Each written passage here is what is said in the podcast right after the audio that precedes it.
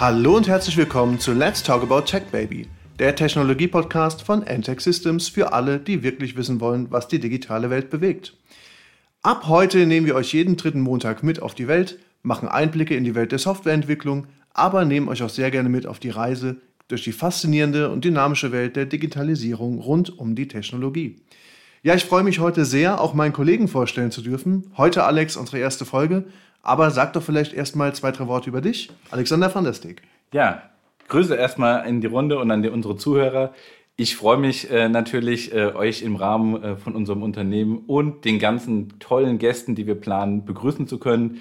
Mein Name Alexander van der Steeg, bin der CTO von Entech Systems, bin auch hier verantwortlich für alle äh, möglichen technologischen Fragen und Themen rund um Software und IT Asset Management.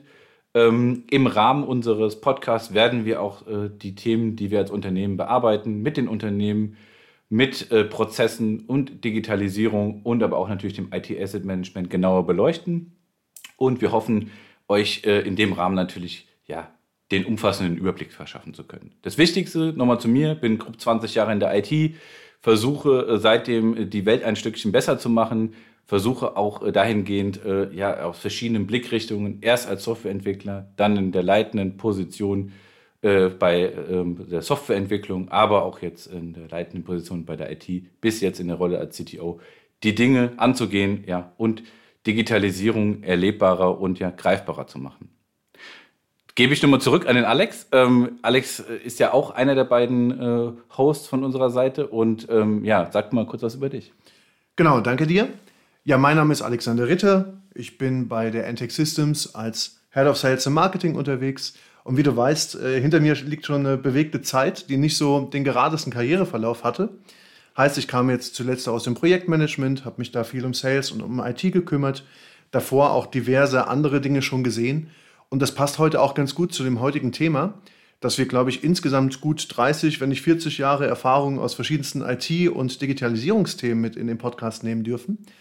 Und da würde ich vielleicht sogar direkt auf unser heutiges Thema eingehen, auch gleichzeitig natürlich unser allererstes Thema. Gibt es eigentlich falsche Digitalisierung? Ist natürlich ein ganz spannendes Thema, gerade auch für unsere Hörer, weil ich glaube, jeder von uns kennt so diese klassischen Themen, Excel-Stolperfallen, spezielle Herausforderungen, Standort Deutschland. Und wer wäre nicht der beste Experte, wenn nicht du, Alex? Weil du hast ja selbst schon das eine oder andere Unternehmen auch mit aufgebaut. Und ich glaube, das wäre jetzt auch der passende Moment, wo du uns einfach ein bisschen an deiner Expertise teilnehmen lassen kannst. Was sind so die ersten Gedanken, die dir durch den Kopf gehen, wenn du hörst falsche Digitalisierung? Mhm. Vielen Dank. Ähm, auch für die Lorbeeren schon vorab.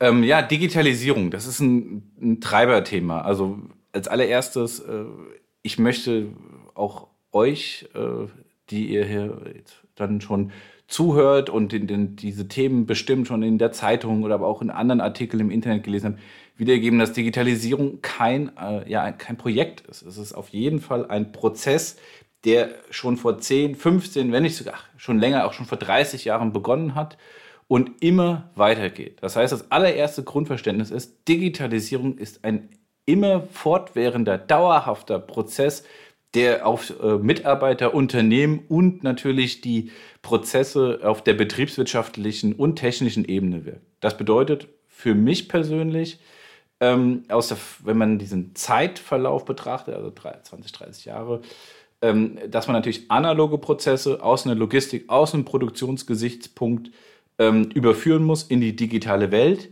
aber gerade hier vor allem den, den primären Aspekt, diese Prozesse auch neu denken muss. Also ein reines Ablösen von analogen Prozessen mit ja, stupiden Technologien und auch stupiden Ansätzen, quasi eins zu eins ein Copycat zu erzeugen, bringen gar nichts. Es ist eher der Weg ähm, zu sagen, ich schaue mir den Prozess an, nehme die wichtigen elementaren Teile mit und versuche dies dann in, im Rahmen meiner neuen technologischen Möglichkeiten ähm, zu übernehmen und zu überführen und damit die Mehrwerte dann zu schaffen. Das ist so ganz grob, auch wenn es eine komplexe strukturelle, äh, strukturelle Erklärung ist, ähm, die Reise aus den letzten Jahren und Jahrzehnten, die in die heutige Zeit endet und die auch die Komplexität in den Unternehmen auch verdeutlicht, warum das ja so schwierig ist, diese Transformation auch voranzutreiben. Ähm, für ähm, den Alex als Beispiel. Es ist genau dasselbe. Er, er kennt sich im Rahmen unserer Unternehmen auch sehr, sehr gut äh, in dem Digitalisierungsbereich aus. Was sind denn für dich so die, die Treiberthemen, warum man eigentlich digitalisieren sollte? Was, äh, mhm. bevor wir dann auf diese ganz ähm, ja, stupiden Punkte kommen und sagen, hier, was sind denn diese Klassiker für schlechte Digitalisierung und woran scheitert das mhm. dann später? Ja, du sagst es gerade, ich fand das immer ganz spannend. Ich kam ja eigentlich aus einem anderen Hintergrund, habe natürlich auch während meines Studiums immer mal wieder Dinge mitbekommen in der äh, Gesellschaftswissenschaft, aber eben auch in der Humanwissenschaft. Und eine Sache kann man tatsächlich, egal wo man dieses Thema hat, wieder verorten. Wenn es um Digitalisierung geht, geht es eigentlich immer um klare Prozesse. Es geht im Endeffekt wirklich darum, ja, man möchte ja fast sagen, den heiligen Gral zu verstehen, weil mittlerweile, das werden unsere Hörer sehr gut nachvollziehen können, ist es schon so eine Art Buzzword geworden. Es muss alles digital sein, es muss alles effizient sein, produktiv, es muss innovativ sein. Aber gerade wo du es auch angesprochen hast, wenn wir nochmal so Richtung Unternehmen und Organisationen denken, die wirklich echte Digitalisierung machen wollen, finde ich immer, man kann es auf fünf Punkte schön runterbrechen. Das hatten wir auch im Vorgespräch so ein bisschen. Das wäre Punkt eins, die klare Effizienzsteigerung. Das heißt, die Prozesse, die noch analog waren, die automatisiert, automatisiert werden sollen, müssen natürlich digitalisiert werden bedeutet eben auch schnellere, effizientere Abwicklung der Aufgaben. Der zweite Punkt wäre für mich ganz klar die Kosteneinsparung, denn eine Automatisierung hat ja im Endeffekt auch den Hintergrund, ich will natürlich wesentlich effizientere Prozesse haben, bedeutet eben auch für mich, gerade als Unternehmer, ich will meine Kosten reduzieren und die Ressourcen, die ich ja habe, will ich doch wesentlich effektiver für mich nutzen. Der dritte Punkt, der ja so ein bisschen drauf aufbaut, wäre natürlich auch die Innovationsförderung, bedeutet natürlich eine Digitalisierung, die gibt mir natürlich auch die Möglichkeit, erstmal eine Innovation zu starten. Sei es jetzt die Entwicklung neuer Produkte oder eben auch die Weiterentwicklung bestehender Produkte, aber gerade auch die Optimierung meiner Dienstleistung, was ja oft auch so ein bisschen untergeht, das ist natürlich auch ein ganz großer Punkt, wenn wir über Digitalisierung in der heutigen Welt reden. Kommen wir ja nachher nochmal drauf. Punkt 4 wäre für mich auch die Möglichkeit, bessere Entscheidungen treffen zu können. Also wie kann ich meine Entscheidungsfindung eigentlich nochmal fundierter auf allen Ebenen, gerade meine Organis Organisation darstellen, heißt eben auch, ich brauche ja den Zugang zu umfangreichen Daten und darauf aufbauend will ich Analysen fahren. Und Punkt 5, gerade für mich persönlich, da ich ja auch für den Sales bei uns verantwortlich bin, Digitalisierung ermöglicht mir persönlich und meinen Mitarbeitern ja auch erstmal Kunden besser zu verstehen. Wie kann ich Angebote personalisieren? Wie kann ich den Kundenservice verbessern? Was brauche ich in diesem Zusammenhang? Was kann ich eben auch digitalisieren? Ich glaube, wenn wir diese fünf Punkte nochmal nennen, Effizienzsteigerung, Kosteneinsparung, Innovationsförderung, bessere Entscheidungsfindung und Kundenbindung, haben wir wirklich schon mal ganz gut abgedeckt, was ist eigentlich so ein bisschen der Sinn der Digitalisierung in der heutigen Zeit. Ja, und ich glaube, Alex, ähm, wir könnten da natürlich nochmal auf die Schwierigkeiten kurz drauf eingehen, warum das halt trotz allem, es klingt natürlich immer relativ simpel, so wie so ein Leitfaden, den man gerne an die Hand gibt und dann hier mach mal, du wirst das schon können. Aber es gibt ja gerade auch Schwierigkeiten der Digitalisierung und da gibt es doch garantiert auch mehrere Faktoren, die dir gerade eingefallen sind. Mhm, danke. De definitiv. Auch äh, leidvoll erfahren in vielen Projekten ähm, die strukturelle Frage, also was bin ich für ein Unternehmen? Wie denken meine Mitarbeiter? Wie denke ich als Unternehmen? Äh, und wie traditionell verankert bin ich, ist sicherlich eine der ähm, ja, häufigsten diskutierten Fragen in dem Umfeld. Das bedeutet, ähm, möchte ich mich verändern? Bin ich bereit, Dinge wegzuwerfen, disruptiv zu sein? Bin ich in der Möglichkeit, auch wirklich die digitalen Prozesse anzugehen, auszurollen und dann ja äh, zu integrieren? Das ist sicherlich eins der ersten Punkte. Ähm, Kapazität, man hört überall, Menschen fehlen, es gibt zu wenig Lehrer, es gibt zu wenig Mitarbeiter in Spezialgebieten und so weiter, ist eine der, ja, der Schmerzen, die die Unternehmen haben. Also sicherlich Kapazität ein riesiger Punkt. Und ähm, ja, den Wandel auch aktiv anzugehen, bedeutet, dass ich mich selbst auch als Mitarbeiter und Unternehmer verändern muss. Also kann ich ähm, die Angst davor oder auch die, die Möglichkeit äh, überwinden, ähm, ja, in die neue Zeit hineinzugehen. Also eher eine Kopfsache dabei. Ein weiterer Aspekt ähm, ist natürlich in einer stetigen, veränderten Technologiewelt dass die Komplexität der Produkte massiv zunimmt. Ob jetzt Cloud Services, ob jetzt ähm, unser Kernthema, was wir auch als Unternehmen bearbeiten, IT Asset Management oder ob unser ähm, Themen äh, im Rahmen von immer komplexeren Produkten, wie zum Beispiel auch ein Smartphone und so weiter, ähm, ist das eine, auch eine entscheidende Frage, ob ich in der Lage bin, auf diese Komplexität und der Re Realitäten der Welt auch zu reagieren und ja, dahingehend die auch mitgestalten zu können.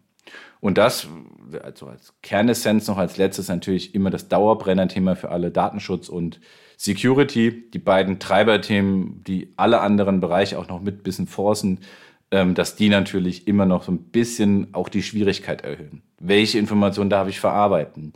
Was ist im Security-Kontext gerade bei Digitalisierung mit zu berücksichtigen? Macht es die Tools einfacher oder schwerer? Also sehr komplexe Themen. Und dann kann man mit so fünf klassischen Punkten ähm, dieses äh, schwierige Umfeld der Digitalisierung dann natürlich umreißen. Mhm. Ja, danke dir. Das ist, glaube ich, auch nochmal sehr gut zu unserer heutigen Frage, die Überleitung. Gibt es falsche Digitalisierung?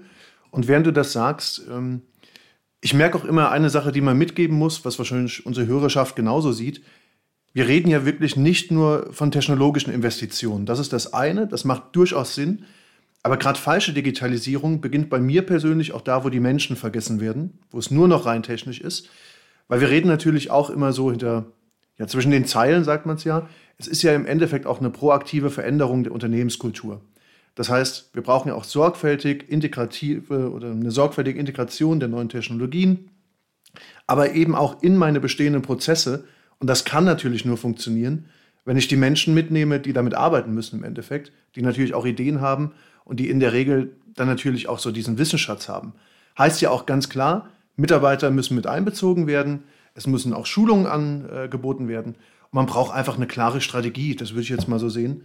Alex, wie würdest du es sagen, ist Digitalisierung der berühmte heilige Kral, wie wir es vorhin mal genannt haben? Oder an welcher Stelle wärst du jetzt, wenn ich dir die Frage einfach nochmal stelle, ob es falsche Digitalisierung gibt? Es gibt sie. Es gibt natürlich auch keine Digitalisierung. Also es gibt immer noch den schlechteren Weg, vielleicht das vorzugreifen, gar nicht zu digitalisieren, einfach in der alten Welt, in diesen alten Strukturen zu verharren. Dann würde ich eher den Unternehmen raten, dass sie auch klassisch auch tun, die Digitalisierung mit einem guten Konzept zu beginnen und dann auch die Erfolge daraus äh, später zu ernten. Gibt es natürlich trotzdem, dass wie in jedem ähm, Prozess äh, der Veränderung anstößt, auch äh, Fehler gemacht werden können. Das bedeutet, falsche Digitalisierung ist schlecht, schlichtweg auch falsches Projekt- und Prozessmanagement. Habe ich überhaupt die Mitarbeiter, wie du es gerade sagst, eingebunden? Habe ich überhaupt einen Überblick über meine Prozesse? Kenne ich eigentlich überhaupt ähm, mein Unternehmen? Kenne ich die Schmerzen in meinem Unternehmen und die Herausforderungen und kann die klar benennen? Und vor allem, das ist für mich persönlich äh, eins der, der Learnings immer wieder, binde ich oder habe ich diese Unternehmen ähm, in den Unternehmen die Mitarbeiter ausreichend eingebunden, sie gefragt über ihre Probleme und natürlich dahingehend auch äh, über ihre ja ähm, ja, sag ich mal, diesen Verschwendung an Arbeitsstunden, Probleme, die in der Logistik vielleicht auftreten und so weiter. Also ganz, ganz viele praktische Punkte, auf die man einwirken muss. Und gerade die Einbindung von Mitarbeitern ist ein Game Changer, wie man so schön sagt, in diesem Gesamtbereich, warum es falsche Digitalisierung erstmal gibt. Du sagst ja gerade, das ist natürlich auch so ein gängiger Irrtum in der Digitalisierung, dass es rein um die Technik gehen würde. Vielleicht ein kleines Beispiel, einfach weil mir es gerade nochmal so in den Sinn gekommen ist, wie man das halt vermeiden kann. Wenn wir von einem Fußballspiel reden, sprechen wir natürlich auch immer von einem Team. Das heißt, es ist relativ klar, wie das eigentlich aussehen würde, wenn man Fußball ohne Menschen spielen will. Und du hast es ja gerade schon gesagt, auch eine klare Kommunikation ist bei der ganzen Sache der Schlüssel. Und wir dürfen auch nicht vergessen, nicht jeder Mitarbeiter ist von Natur aus technikaffin. Ist natürlich auch ein wichtiger Punkt. Was mich aber auch zu was anderem bringt, äh, beim Stichwort Technikaffinität. Unser Lieblingstool, das wird auch da draußen so sein, die Rolle von Excel in der Digitalisierung. Ist halt immer so ein bisschen die Frage, ne? sehen wir das als Fluch, sehen wir es als Segen? Oder auch ein bisschen anders gesagt, ist Excel jetzt wirklich der treue Begleiter auf meinem Weg zur Digitalisierung oder doch eher so der heimliche Saboteur? Ich persönlich sehe es ja immer wie so ein Schweizer Taschenmesser, Alex, aber was sagst du? Kann es denn auch nützlich sein oder steht es uns eher im Weg? Ja, das ist eine ganz schwierige Frage. Also ähm, Excel äh, ist äh, ein Relikt äh, der alten IT-Welt erstmal. Also für mich persönlich ist die Daten, die in so einem Dokument drin stecken, können gut sein, müssen aber nicht. So, der zweite Aspekt ist, Excel ist rein aus technischer Sicht keine Datenbank. Also Veränderungen dort festzustellen, äh, Workflows damit zu machen und so weiter. Das ist eigentlich nur mit sehr, sehr hohem Aufwand wirklich machbar. Die, die Excel-Dokumente, die wir auch im vielen Rahmen gesehen haben, ähm, enthalten reine Statik in, oder statische Informationen. Und dahingehend natürlich auch ähm, ja, keine wirkliche Dynamik. Das muss man ganz klar so sagen. Der zweite Aspekt, wo ich sehe, ist, besser auch schon in dem Rahmen von Excel gut organisierte zu Daten haben, ist immer noch ein Fortschritt im Vergleich zu gar keine Datenorganisation und Datenmanagement zu haben.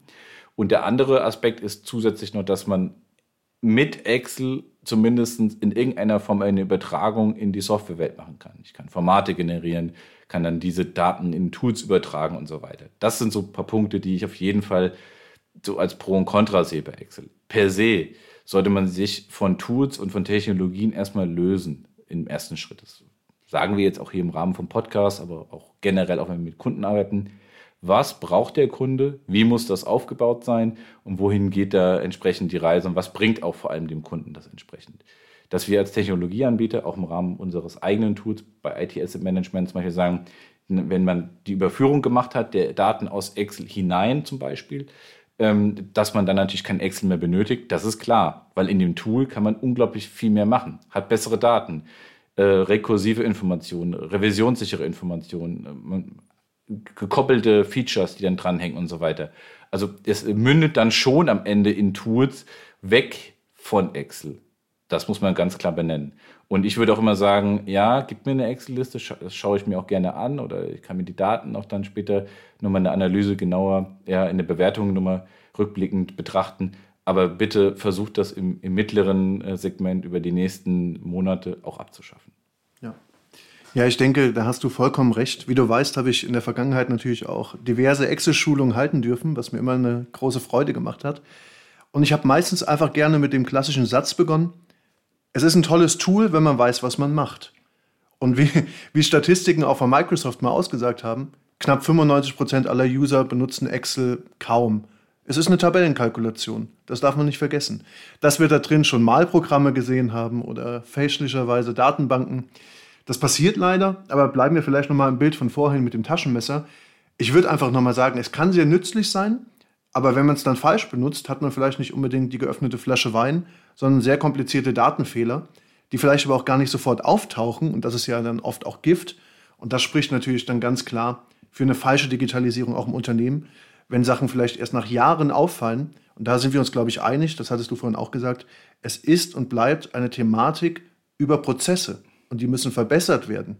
Weil nicht jede Veränderung ist automatisch auch schon so, dass man sagen äh, kann, das war klug und das unterstützt mein Unternehmen, sondern es kann auch ganz schnell so ein bisschen digitales Abenteuer werden. Und ich glaube, Abenteuer gilt es gerade in der Arbeitswelt ja eher zu vermeiden.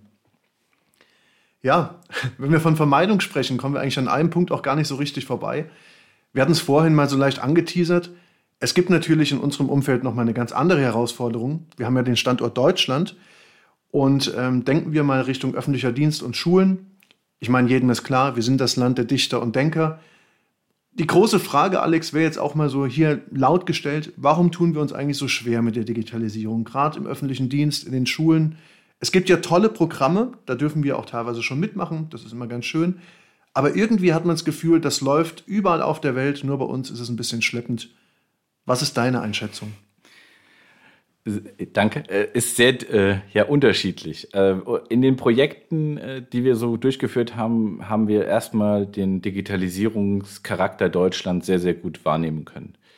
Bedeutet, ähm, es gibt Unternehmen, aber auch zum Beispiel hier auch in dem, und gibt auch im öffentlichen Dienst natürlich auch GmbHs zum Beispiel, aber auch auf kommunaler Ebene oder im schulischen Bereich, die sehr unterschiedlich waren. Es gab Schulen ohne Digitalisierung oder Verwalter von Hardware zum Beispiel. Es gab auch natürlich GmbHs und private Unternehmen, die nichts hatten. Das heißt, sie sind bei Null gestartet und hatten einfach nichts. Woran lag das? Das lag schlichtweg daran, dass man über Jahre ähm, das nicht als notwendig erachtet hat. Auch nicht die nötigen, wie wir es vorhin schon hatten, Ressourcen und Kapazitäten gehabt hat, das mit nötigem Personal auch durchzuführen. Und auch, muss man auch sagen, vielleicht auch in dem Bundesland äh, die nötigen ja, strategischen Schritte ja, durchgeführt worden sind, um dieses Thema überhaupt loszutreten. das ist definitiv äh, so ein Dreiklang von diesen Punkten. Dann der andere Aspekt, dass es natürlich auch äh, Unternehmen gab, die äh, und auch äh, kommunale Träger zum Beispiel, die ähm, ja ganz klar schon besser digitalisiert waren, lag dann daran, dass es auch Einzelpersonen oder Gruppen innerhalb dieser ähm, Unternehmung gab, die das schon äh, vorangetrieben haben und natürlich auch gerade diese drei Punkte von vorhin äh, schon gelöst hatten. Das heißt, es gab genügend Geld, es gab genügend Menschen, die sich um diese Themen kümmern und es gab auch schon die ersten äh, durchgeführten Digitalisierungsprozesse und Projekte da, und dahingehend auch Erfahrungen mit dem Thema, wie man den Change eigentlich angeht. So, jetzt kommt natürlich die Frage, wie du es gerade gesagt hast, woran liegt das? Woran liegt das Problem, dass wir vielleicht da eher ein Kulturproblem haben? Ähm, es ist eine sehr komplex und eine sehr schwierige Frage, finde ich, weil ähm, in Deutschland seine Menschen und Mitarbeiter auch in dem öffentlichen Bereich wollen digitalisieren. Das können wir ganz klar so wahrnehmen.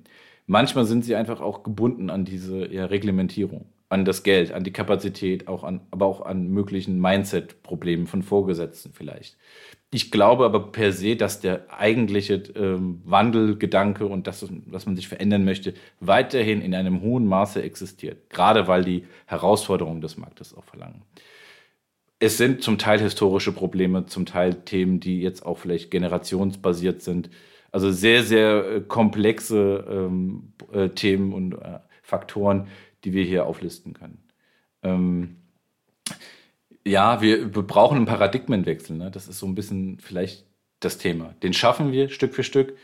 Und das gelingt im Ausland vielleicht auch schneller, weil dort bestimmte alte historische Probleme und Strukturen gar nicht existiert haben. Ähm, das sieht man bei anderen Technologiezweigen, wie vielleicht der Mobilfunktechnologie, die direkt die Festnetztechnologie in bestimmten asiatischen Ländern überspringt.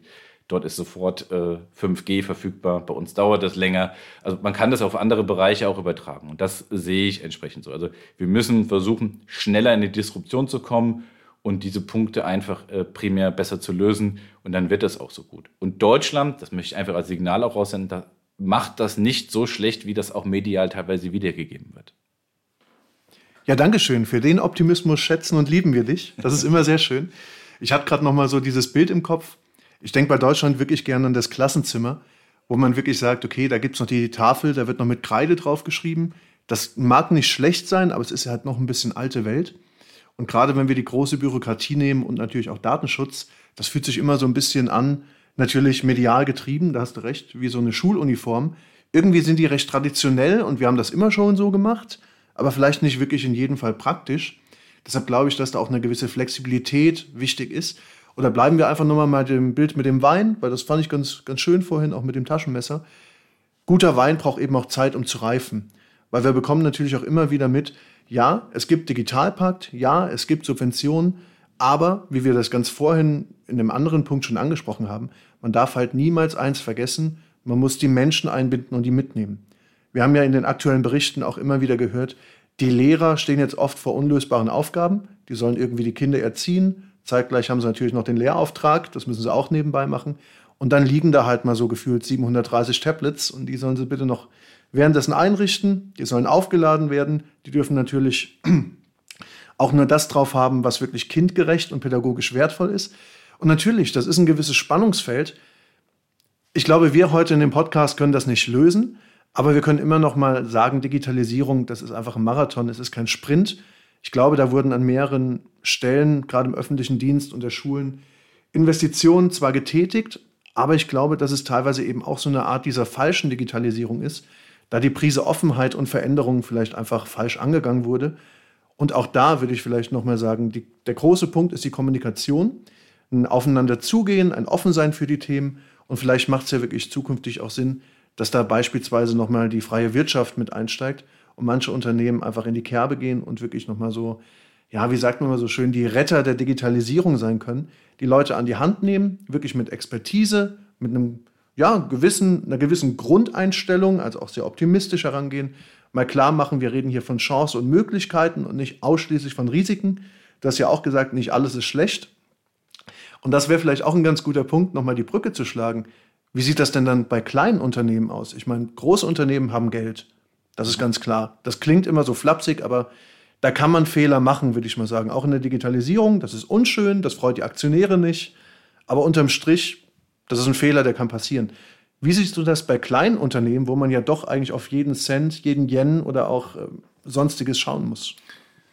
Auch sehr unterschiedlich. Ähm, wenn man äh, sich ein Unternehmen anschaut, unterhalb von einer 50 Mitarbeiter Grenze mal als Thema oder sogar noch kleiner, dann ist es natürlich äh, so, ähm, dass die keine unbedingten Compliance haben. Die sind freier, können mehr Agilität ausnutzen und auch natürlich eine gewisse Art von ja, geringerer Bürokratie innerhalb der Unternehmung. Das sehe ich definitiv so und die sind auch in der Lage, äh, Digitalisierung anders zu denken, schneller zu denken und können das in, in, ja, im Vergleich zu einem großen Konzern ja, viel, viel günstiger auch machen, für sich betrachtet. Der andere Aspekt ist aber, ich nehme mal das Beispiel mit einem Elektrobetrieb, 50 Mitarbeiter, ist auch hier KMU, wenn man mal so einen Kostenblock mit 100.000 äh, Euro pro Mitarbeiter, die da pro Jahr erwirtschaftet werden müssen, sehen, ist das Unternehmen trotzdem im 5-Millionen-Bereich. Und ähm, da sieht, was ist denn da an Digitalisierung denn schon geschehen? Für viele ist ja schon die Webseite und ein latente, äh, mhm. quasi ein Mailpostfach als Beispiel äh, schon Digitalisierung, dass man da vielleicht die Vorgänge mit einem iPad bearbeitet, direkt beim Kunden. Der Kunde kriegt sofort eine Mail und ähm, äh, kann dann darauf reagieren, kann vielleicht auch sogar schon unterschreiben auf dem iPad. Man kriegt Informationen nachgeliefert, kann Rückfragen stellen digital. Da muss man dann einfach sagen, okay, das machen einige, andere wiederum gar nicht. Also ein sehr, auch da wieder ein sehr großes Spannungsfeld, ähnlich wie du es eben auch gerade gesagt hast. Und ähm, dahingehend auch ein, ja, keine einheitliche Meinung. Wenn man eine Schulnote vergeben würde für diese ganzen Bereiche, müsste man sehr ähm, gezielt vorgehen und da auch sagen, okay, ich kenne Fälle, die sind so und so, Fälle, die sind in einem anderen Bereich ganz anders. Und eine einheitliche Note zu finden, ist schlichtweg ja, ist nicht seriös und fair möglich. Aber ich habe extrem viele gute Fälle gesehen, aber auch leider sehr viel Schlechtes und ähm, habe da wieder trotzdem meinen Optimismus nicht verloren, dass die Unternehmen erkennen, dass das ein Wettbewerbsvorteil für sie ist und dahingehend auch notwendig zu transformieren. Ja, danke dir. Ich glaube, auch was du gerade gesagt hast, wenn man so bedarfsgerechnete Technologie im Kopf hat und sich nochmal bewusst macht, man konzentriert sich auf gewisse Bereiche, um die eigene Effizienz zu steigern, das kann nicht alles schlecht sein. Vielleicht müssen wir generell in Deutschland auch mal die Kultur wieder einführen, des konstruktiven Feedbacks. Das kennt wahrscheinlich noch der eine oder andere. Alles ist im Endeffekt ein Geschenk. Was ich davon übernehme, ist mir ja selbst überlassen.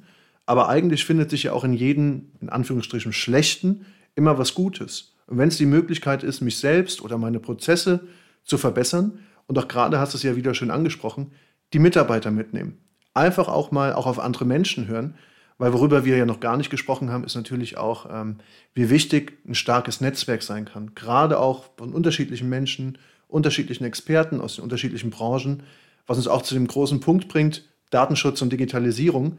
Das ist ja sehr oft ein, ich sag mal, gewisser Balanceakt, und die große Frage ist natürlich, wie schaffen Unternehmen eigentlich diesen Spagat? Also gerade zwischen Schutz meiner sensiblen Daten, aber auch fortschreitende Technologie. Wie siehst du das? Ähm, das geht im Grunde genommen nur mit äh, Schulung und Befähigung der Mitarbeiter. Also das Datenschutzthema ist eines, das auch man, glaube ich, jeder von uns, unsere Zuhörer, du, ich, privat auch schon mal diskutiert hat, das äh, meistens eher in so einem vielleicht etwas äh, lustigen Kontext, ah ja, da ist es schon wieder so ein Cookie-Banner oder als Beispiel, ähm, da werden irgendwelche äh, Datenschutzdokumente wieder ausgedruckt, die man unterschreiben muss. Aber sachlich betrachtet ist das Ganze natürlich ein sehr, sehr ernstes Thema. Ich möchte doch, dass meine Informationen sauber und ordentlich verarbeitet werden und dass ich weiß, wer diese Information später irgendwo an einer anderen Stelle wiederverwendet.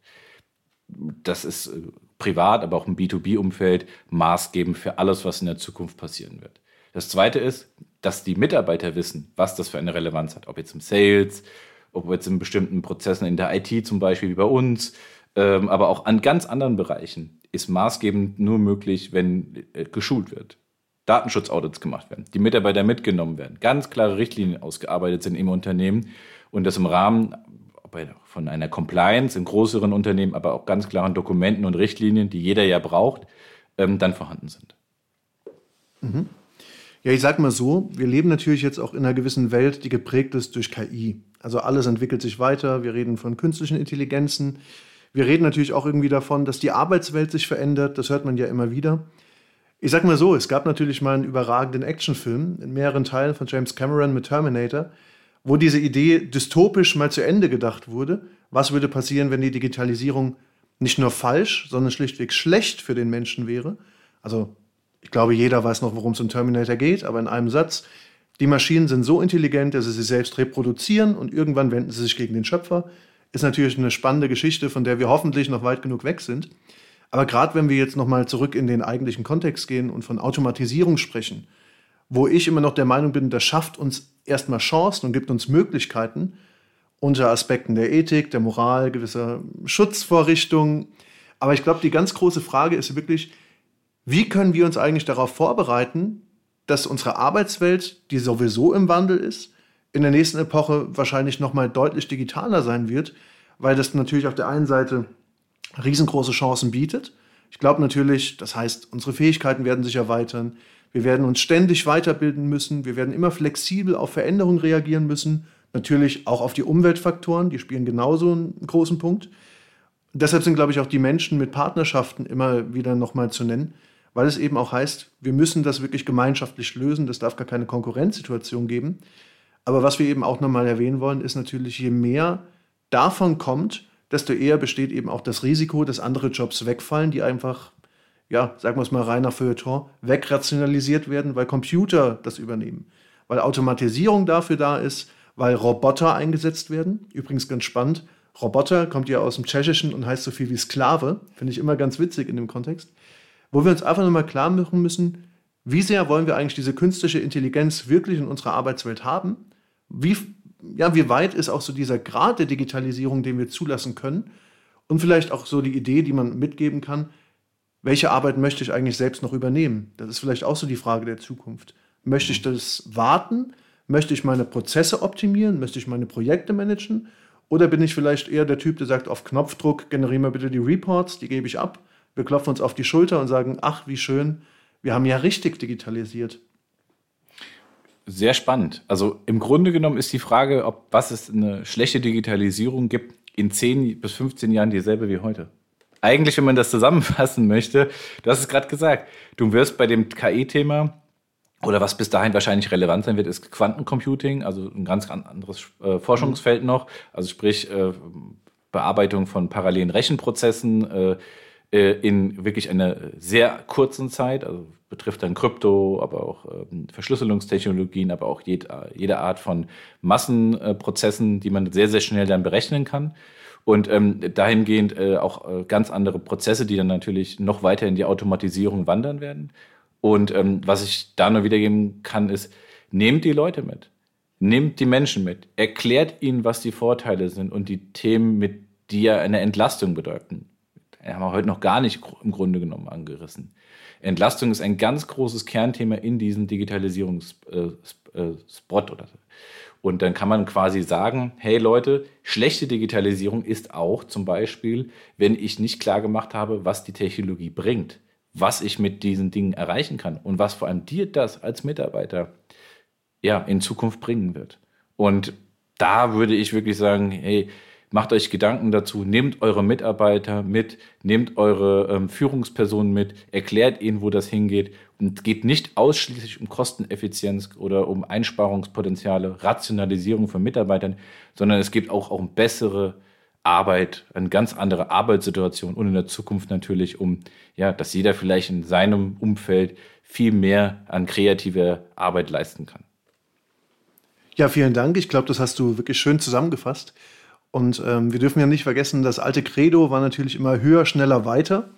Und lass uns auch nicht vergessen, es gab Zeiten, da hat keiner an Auto gedacht. Da war die Kutsche noch so das Stilmittel der Wahl. Und auch damals hieß es schon, ach, das ist viel zu schnell, das ist nicht für den Menschen, damit wird keiner leben können.